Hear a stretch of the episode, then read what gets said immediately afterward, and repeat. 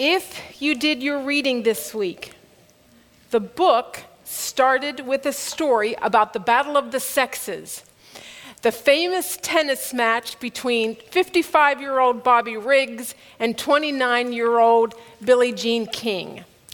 I am old enough to remember that match, and I can tell you from firsthand experience, it was a very big deal. It was all you talked about. We talked about it on the school bus, we talked about it at school, my whole family, we all sat down to watch it. My uh, classmates and I were really uh, too young to know anything about Bobby Riggs, and we certainly didn't understand everything that there was to know about Billie Jean King, but it didn't matter. Because if you were a girl, you were rooting for Billie Jean King. And if you were a guy, you were passionately supporting Bobby Riggs. Nobody crossed over gender lines. Nobody crossed over gender lines because to us, this really wasn't about tennis. This was all about who was better. And when Billie Jean King won, she made it official girls could do anything that boys could do better. 41 years later, and we are still fighting, fighting the battle between the sexes, only now we're doing things a little differently. The younger generation has a different plan for how to handle the um, battle between the sexes. In June of July of 2014, Emma Watson became even more famous when she was appointed to be the UN Women's Goodwill Ambassador. She proclaims to be a feminist passionate about empowering women and promoting gender equality. This past September, she was invited to speak at the UN, and her message was described as game changing. In it, she started by quoting her path to becoming a feminist. And then she said this, and I want to quote her. She said, But my recent research has shown me that feminism has become an unpopular word. Apparently, I'm among the ranks of women whose expressions are seen as too strong, too aggressive, isolating, anti men, and unattractive. She then went on to say that in the past, many of the feminist campaigns have come to come across as man hating. And she wanted to change that. She wanted to help stop the, he, the them versus us mentality that exists in the world. So, as a part of that, as a part of her fight for gender equality, she offered a formal invitation to the men to come alongside and join women in the fight for gender equality. She said that it was beneficial to both genders to have gender equality. So, as a part of that solution, she created, there was created an organization known as He for She.org. And men are encouraged to go to that website, sign a petition stating that they will uh, support gender equality and not abuse women, and then they're to tweet that they did it to the hashtag heforshe.org, preferably with a picture of themselves holding the hashtag in the picture. Now, according to Huffington Post, the celebrity support has been incredible. If you know anything about Genesis chapter 3, you know that hashtags and petitions are not going to fix the problem between the genders. Today, we are going to talk about the battle between the two genders, how it got started, why it exists, and where do we go from here? How do, is there a biblical remedy to it? So, if you have your Bibles, would you turn with me to Genesis chapter 3?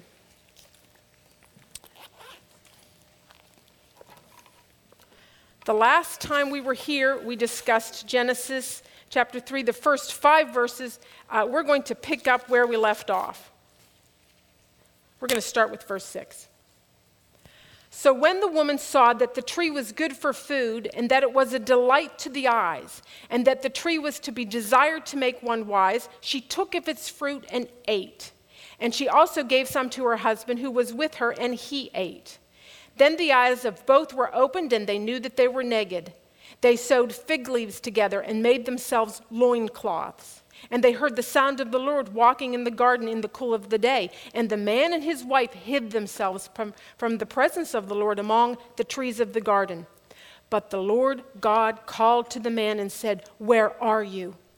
And he asked, and he said, I heard the sound of I heard the sound of you in the garden, and I was afraid because I was naked, and I hid myself. He said, Who told you that you were naked? Have you eaten of the tree of which I commanded you not to eat? The man said, The woman you gave to me to be with me, she gave me the fruit of the tree, and I ate. Then the Lord God said to the woman, What is this that you have done? The woman said, The serpent deceived me, and I ate. I have at the, a box on the top of your paper an outline of this passage and sort of an outline of where we're going today. Verses 1 through 5, that was what we studied last time. That talked about the temptation and how, and how the um, serpent worked. Verses 6 through 8, that's going to talk about the fall. Then, verses 9 through 13, we're going to see the confrontation. This is where God confronts the sinners. Then, lastly, in verses 14 through 19, we're going to talk about the consequences. This morning, we're, we're going to focus on those bottom three parts. We want to talk primarily about what happened after they ate. All right? Now, in our last lesson, we talked about. Um, we talked about what life was like in the garden. And we primarily went to Genesis chapter 2 to learn about that. And if you remember, we had a list of six things that we said were taking place in the garden. You had kinship, you had commitment, unity, communion, authenticity, and purity. We said that those were the words describing their relationship. Those were the words that were describing the harmony that existed between the man and the woman and between um, God, the, what they were experiencing between God. Now you come to this chapter and we see where they eat the fruit. And the minute they bite into the fruit, all of those things come to a crashing stop. Kinship and commitment are gone. What's the first thing you see the husband do to the woman? he throws her under the bus. He's basically saying, listen, if somebody has to die for this, it should be her. Take her. In fact, if you would have given me a woman that could be a decent helper, I wouldn't be in this mess. Unity, gone. Now there's betrayal. Authenticity, gone. Now they're covering themselves. They don't want to be seen by one another. Now, sin, the purity is gone. Sin has entered. There's shame. Everything changes at this point. So, for under your the fall, the first bullet point there is after they ate, shame, blame, betrayal, depravity, and self righteousness enter the world through the man. Now that will spread to mankind. We see that in Romans 5:12. All right, that's the fall. Then we come to the confrontation. This is in the state of their chaos. We read that God comes looking for them and asks the question, Where are you? Now, when you are studying the Bible and you see God ask a question, He never asks because He needs the information. Okay, never. We can just automatically assume that's not what's going on here. He's asking for another reason. And in this case, it's to show us the grace this is grace. Timothy Keller, he puts it this way. He said it is describing God searching for man in the wreckage. It's like God enters the bomb site and he's looking for man. All right, so that's for your next bullet. God enters the wreckage and seeks out man. He's seeking out the sinner. Now, this morning, we want to take special notice of something. We want to notice how he comes and he directs the question to the man. Even though we know it was the woman that ate first, correct? It was the woman that ate first and gave it to her husband. But why does she ask, why does he come to the man? Tell me, somebody tell me. He was the head, he was the firstborn. He was created to be the, the representative. He's the man of the house. And so God comes to the man of the house. Now, did you notice that the serpent did not do that? The serpent goes around the head. He is subverting the authority structure that God has put in place. Do you notice that in this short little passage, how often we are being reminded of the order? The order, order, order that God intends for our homes and in our marriages.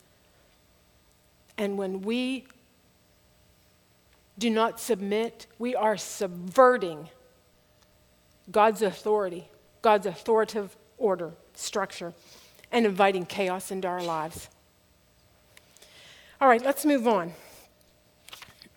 Verse 14. The Lord God said to the serpent, Because you have done this, cursed are you above all livestock and above all beasts of the field. On your belly you shall go, and dust you shall eat all the days of your life. I will put enmity between you and the woman, and between your offspring and her offspring. He shall bruise your head, and you shall bruise his heel. All right, let's stop there. God says that He would put enmity, that means war He's going to put war between the serpent and the woman, and between his seed and her seed. Now, remember, up to this point, the woman has been on friendly terms with the serpent. Okay? So, number one, am I on number one? Yes, consequences. God inaugurates warfare on behalf of the woman and her seed against Satan and his seed. All right, this is why your life, once you become a Christian, is described as a battle. Because God has put hostility, God has put enmity between the seed of the woman and the seed of the serpent. Thankfully, God has put enmity so that we are no longer friends with the seed of the serpent and the serpent. All right, we're going to come back to this passage, but we're going to uh, continue reading first. Verse 16. To the woman he said, I will surely multiply your pain in childbearing. In pain you shall bring forth children. Your desire shall be for your husband, and he shall rule over you. And to Adam he said, Because you have listened to the voice of your wife, and have eaten of the tree of which I commanded you, you shall not eat of it. Cursed is the ground because of you. Okay, I'm sorry. I'm looking for something here. Oh, here it is. Can't see what I'm doing. Okay, here we go. Verse 17, and to Adam he said, Because you have listened to the voice of your wife and have eaten of the tree of which I commanded you, you shall not eat of it. Cursed is the ground because of you. In pain you shall eat of it all the days of your life. Thorns and thistles it shall bring forth for you, and you shall eat the plants of the field.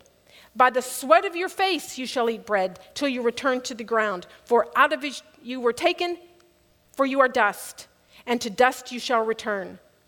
The man called his wife's name Eve because she was the mother of all living. And the Lord God made for Adam and for his wife garments of skin and clothed them. Then the Lord God said, Behold, the man has become like, a, like one of us in knowing good and evil. Now, lest he reach out his hand and take also of the tree of life and eat and live forever. Therefore, the Lord God sent him out from the Garden of Eden to work the ground from which he was taken. All right. Verses 14 through 19. These describe the effects of the fall. All right, this is a description of what it is going to be like when sin has the upper hand. All right, this is going to be the problems and the miseries, not the model. Right? This is the fallout. This is not instruction. Now, now some of you are hearing me say that and going, no kidding. But sometimes people do not understand that this is the con- what the context is, and then they misinterpret things incorrectly later on. I want to give you an example. If you look at verse 17, where it says, And he shall rule over you. Now, there are some that come along and say that the reason that the man is to be the head of the home is because it says so right here. Okay, no, you know that's not right. This is, this is the consequence and the fallout. Our husbands are head of our homes because he was created first and the woman was taken out of him. That's established his headship in the garden. That's not what this is talking about. And we'll, and we'll see more of this shortly. Okay, but number two on your paper, the context of this passage is a description of the misery of our fallen nature and not a mandate for the home or a model for living. Now, I want you to notice that the consequences that are given are very gender specific. The punishments and the judgments coordinate with that original design for the man and woman. So, next point. Number three, the judgments and punishments were gender specific.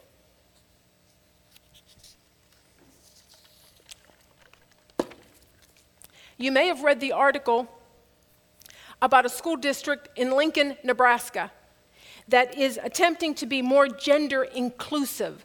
So, all of the teachers were instructed that they were not to use any words like boys and girls, or ladies and gentlemen, or anything that implied gender. They were to look for neutral words. So, for instance, they could call their class, okay, you campers, or okay, let's go readers, or they even suggested the term purple penguins.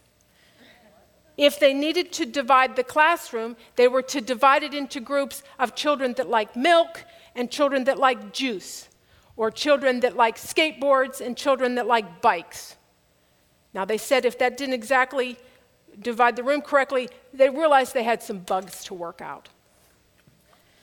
A lot of bugs to work out. Newsweek recently had an article about a new gender neutral pronoun that is taking off. Sweden is using it.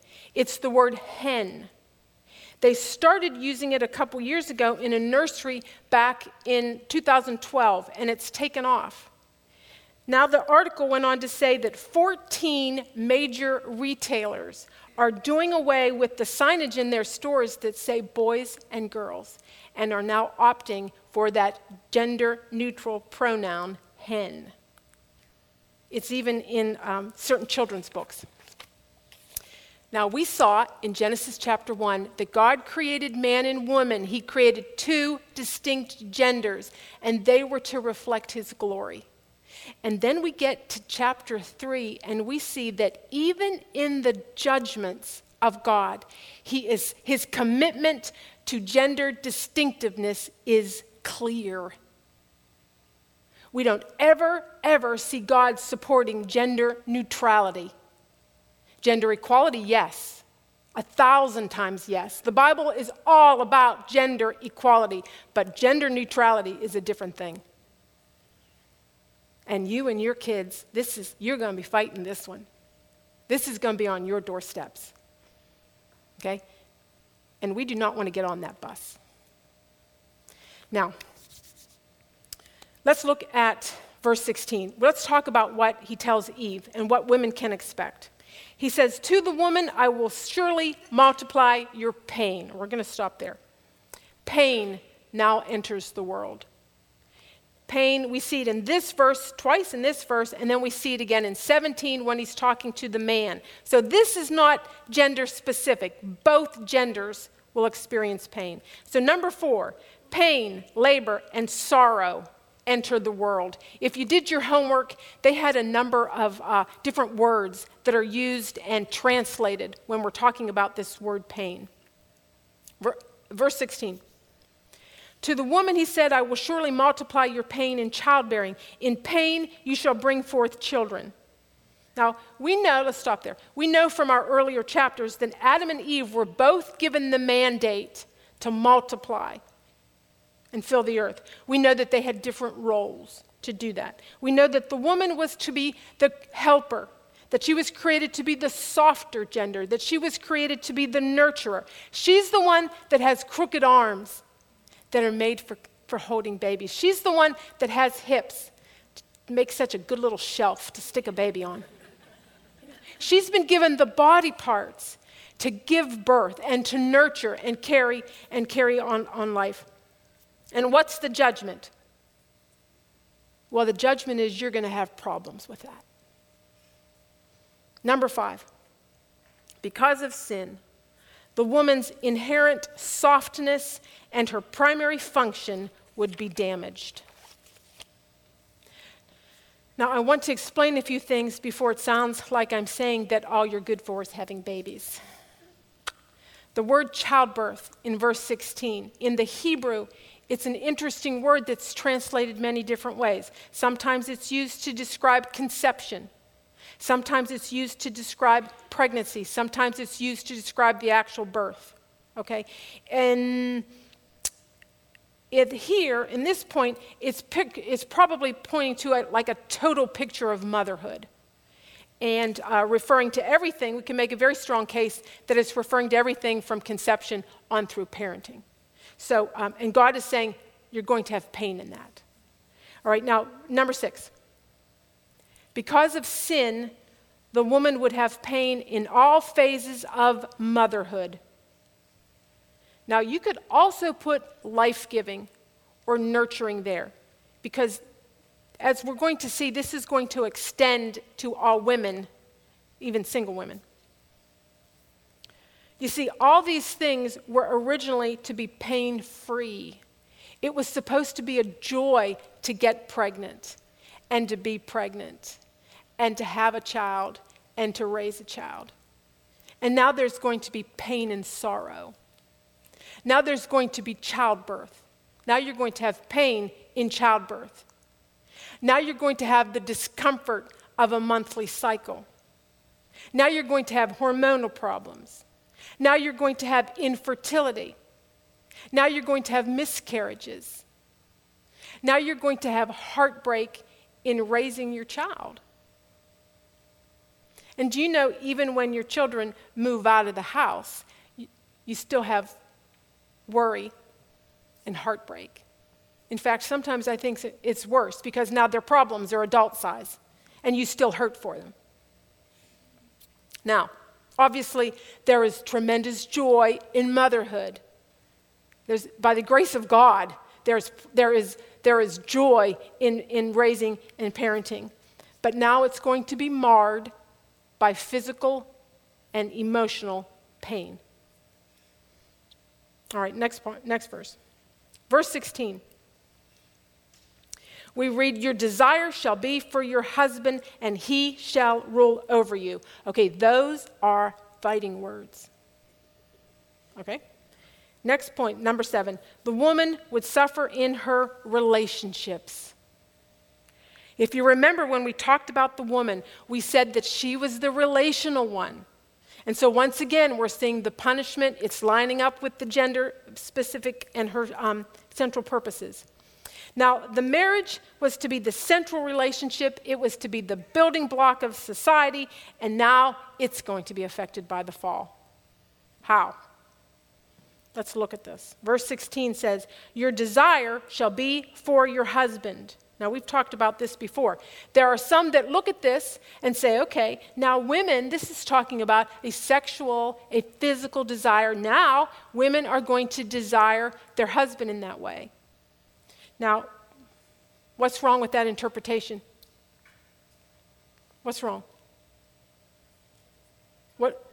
Yeah, this is the consequences. This, this, is, this is the misery. All right, I think we could all I think we could all agree that most men would not consider it misery if their husband, if their wives were wanting to have sex with them. That's usually cause for celebration.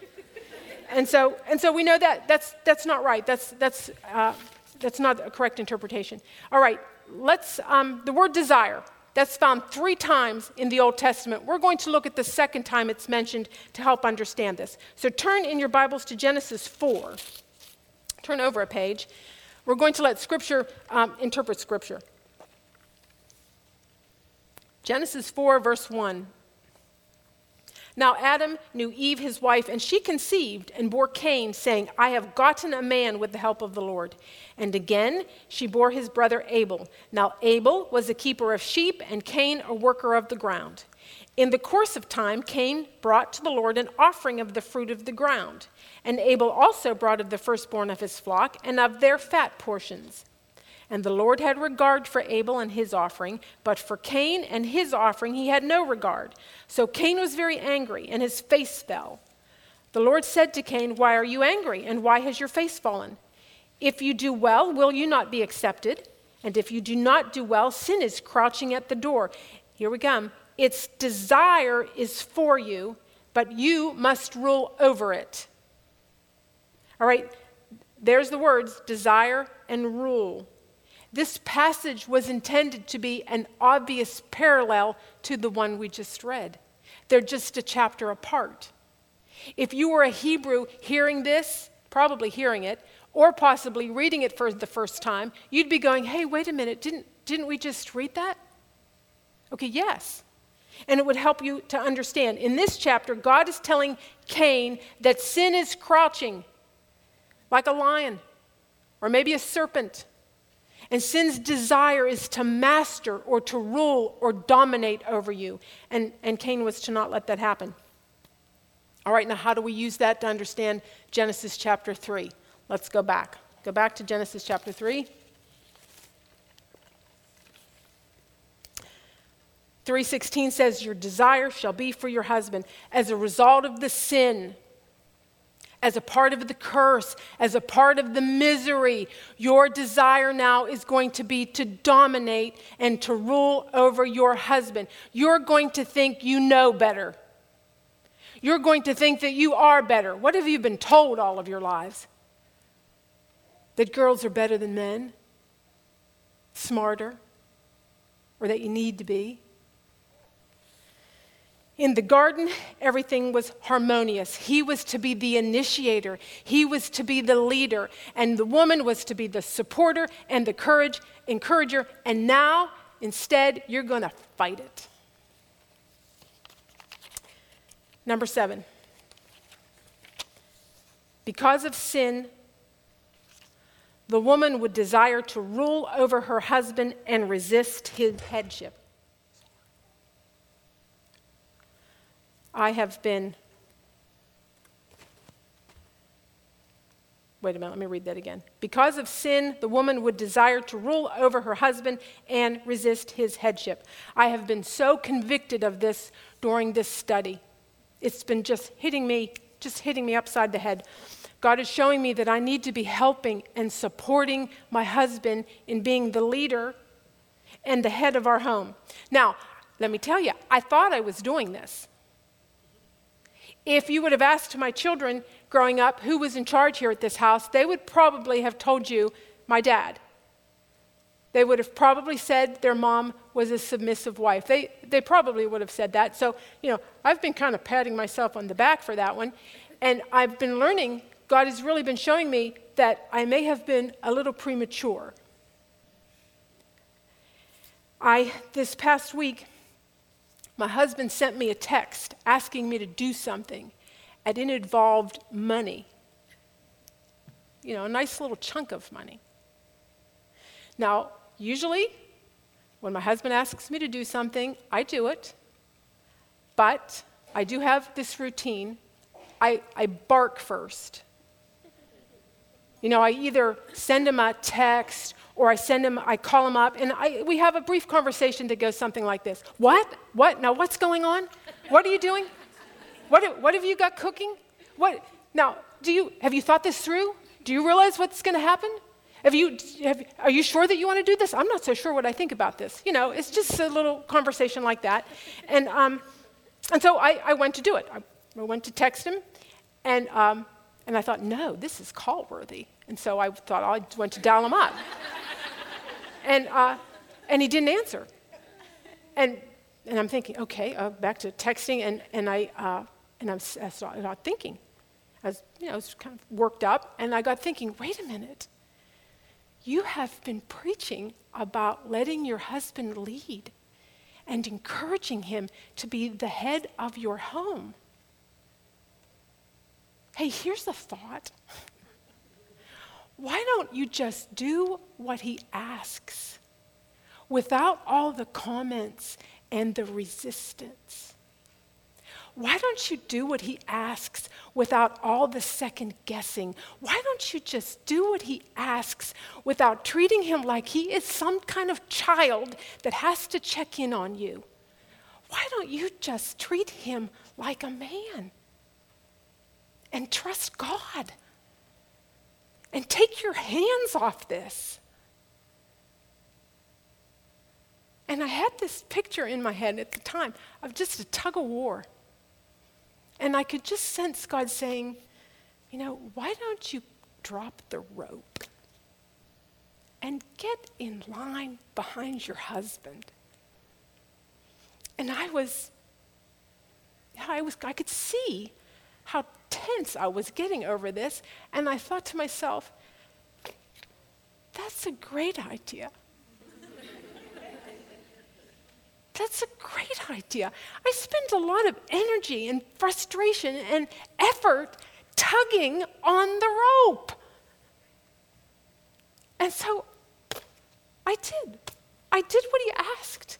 I didn't fire back any shots. I, and, and you know what? It was like throwing bricks out of my back case, back, my backpack. It was very freeing. And ladies, we need to do the same. It's liberating, believe it or not. That's, I think, what I have been seeing. You know, I've been teaching this for a long time, but you know what? Now I can say it because I believe it. I believe it. All right, moving on. Because of the fall, you're going to want to dominate and rule over your husbands. And what's your husbands going to do? Well, what's, what are men going to do? They're going to rule over you, anyways. Now, if you remember a couple of weeks ago when we talked about the man, we said he was the firstborn. We said because of the creation order, he was the head, he was the leader. Now, he was to be a leader like a servant leader. He was to lead like Jesus. He was to be nourishing and cherishing as he led. But now God says, oh, he'll, he'll lead, but he's going to rule over you.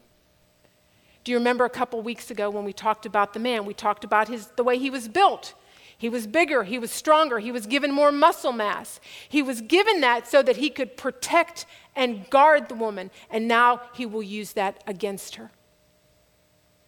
Instead, in, uh, in our culture, feminism rules the day. We see a lot of uh, women belittling and emasculating men. But that is not what takes place over much of the world. Much of the world is very opposite, where you see men ruling very heavy handedly. They're very oppressive of women, they treat them like property. The women have no rights. Things such as pornography, sex trade, domestic abuse, prostitution, molestation, horrific things that you now see men do to women. You want to know why it is? Is Genesis chapter 3. Okay, number nine. Because of sin, men will be inclined to rule over women with sinful, selfish hearts. Verse 17, God said, Because you have listened to the voice of your wife. All right, that's a problem because she was saying something that was contradictory to what God had said. Also, it is, it's a rebellion against the order. So once again, we see the order being a problem. Now, remember, we said before that he was with her through that whole ordeal. But now he was the leader. He was, he was to be leading spiritually, he was to be physically protecting her, and he is silent. He's passive. During the conversation, he, he should have said to the serpent, you know, excuse me, serpent, remember me? I'm the one that named you. I'm in charge here. I'm in charge of keeping harmony in this place. And what you have said, it was inappropriate about God. What you've said to my wife is inappropriate. You need to just get out of here. Okay, but he doesn't do any of that. He is silent, he is passive. What um, of the things that we see is we generally find men falling into one of two categories. You either have men, because of sin, taking on a very passive and silent place, with a, usually with the dominating and a domineering woman. Or you have the flip side, where you have men that become abusive. and oppressive of women. Neither category is right. Number 10, because of sin, the positive drive of men is twisted into a negative tendency to abuse the woman or to abdicate his responsibility toward her. So you have the passivity and the abusive. All right, what would be the consequence of his sin? We're going to look at the end of verse 17. Cursed is the ground because of you. In pain you shall eat of it all the days of your life. Thorns and thistles it shall bring forth for you, and you shall eat the plants of the field. By the sweat of your face you shall eat bread. All right, first off, we want to notice that the ground is cursed. Number 11, because of sin, the ground is cursed. All right, next we see just as the woman would toil and experience pain in her main function, so the main toil, so the man would toil and suffer pain in his main functions. And so our next point, number 12, because of sin, the man's inherent strength and his primary function and capabilities would be damaged. His inherent strength and his primary function and capabilities would be damaged. He was to be the provider and the protector. He was to be the leader. And now doing all of that is going to be a struggle. It's going to be difficult. It's going to be painful. He says, By the sweat of your face you shall eat bread. He was, now he's going to have to struggle to provide for his families. Now he's going to have weeds. Now he's going to have famines and floods. Now he's going to have employees that steal from him and files get lost, and equipment break. Now he's going to sweat. Now he's going to have backaches. Now he's going to have injuries. All of these become uh, a part of things. Number 13. Because of sin, the man would experience pain and work in providing. Oh, experience pain in work and providing. He says, till, verse 19, says, Till you return to the ground, for out of it you were taken, for you are dust, and to dust you shall return. He's going to struggle to stay alive, and then he's going to die. And this is exactly what God said would happen if they ate from the tree. All right, now, we go over all these things, and they're depressing. It's hard. These are hard things to read. Certainly, when you read it, you realize that hashtags and petitions are not going to fix this. But thankfully, the story does not end here. Otherwise, it would be very hopeless. Uh, we need to go back to look at verse 15. Verse 15 says, I will put enmity between you and the woman, and between your offspring and her offspring. He shall bruise your head, and you shall bruise his heel. If you did the homework, it described this as the proto evangelium. That's the first mention of the Savior. Before God lays out the judgments to the man, he starts by giving them hope for the defeat of sin. He starts by giving them a glimpse of the gospel. Now, every labor pain, every difficult period, every hormonal issue, every argument that you have with your husband, every job loss, every flood, every famine, all of it. All of it screams out, fallen, fallen, fallen. The world is fallen. We are fallen. We are a fallen people that are incapable of living up to the standards of our original purpose and design. We are incapable of fixing ourselves. We are incapable of fixing the mess that we've made. Everything shouts out, we need a Savior. We need a Savior. We need the sin. We need the sin that's inside us to be defeated and conquered. My sister uh, recently had a little pimple on the side of her face that would bleed. And it, would, it just wouldn't heal. And so this, this went on for several, several weeks. And so she finally went to the doctor to have the doctor look at it, and the doctor told her it was cancerous. So they cut it out. While she was there, they said, Let's give you a good look over. They checked her out, found another spot on her arm, cut that out. Now she's good. But you see, that that little pimple on the side of her face that was bleeding and wouldn't heal, that was sending her a message. It was sending her a message. This, this isn't right. This needs attention. Get help. You need a doctor. It's very similar to, to, the, to the consequences and the problems of sin that we see or that we experience. It's sending a same message. This isn't right. Something's wrong. This needs attention. Get help. We need a Savior. Our last point is the consequences and judgments point us to our need for the gospel. We could also put Christ in there. And ultimately, to display the fullness of the glory of God. How do we apply the gospel to our fallen womanhood? That's where we go from here.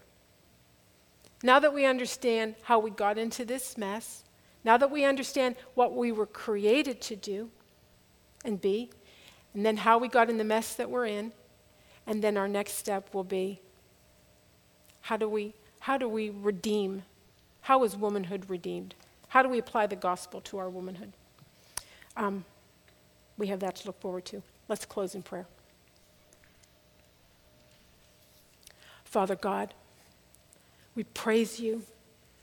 We praise you for your word.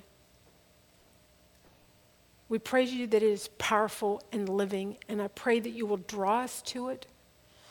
I pray that you will point out areas in our lives that are not pleasing to you, that are not holy.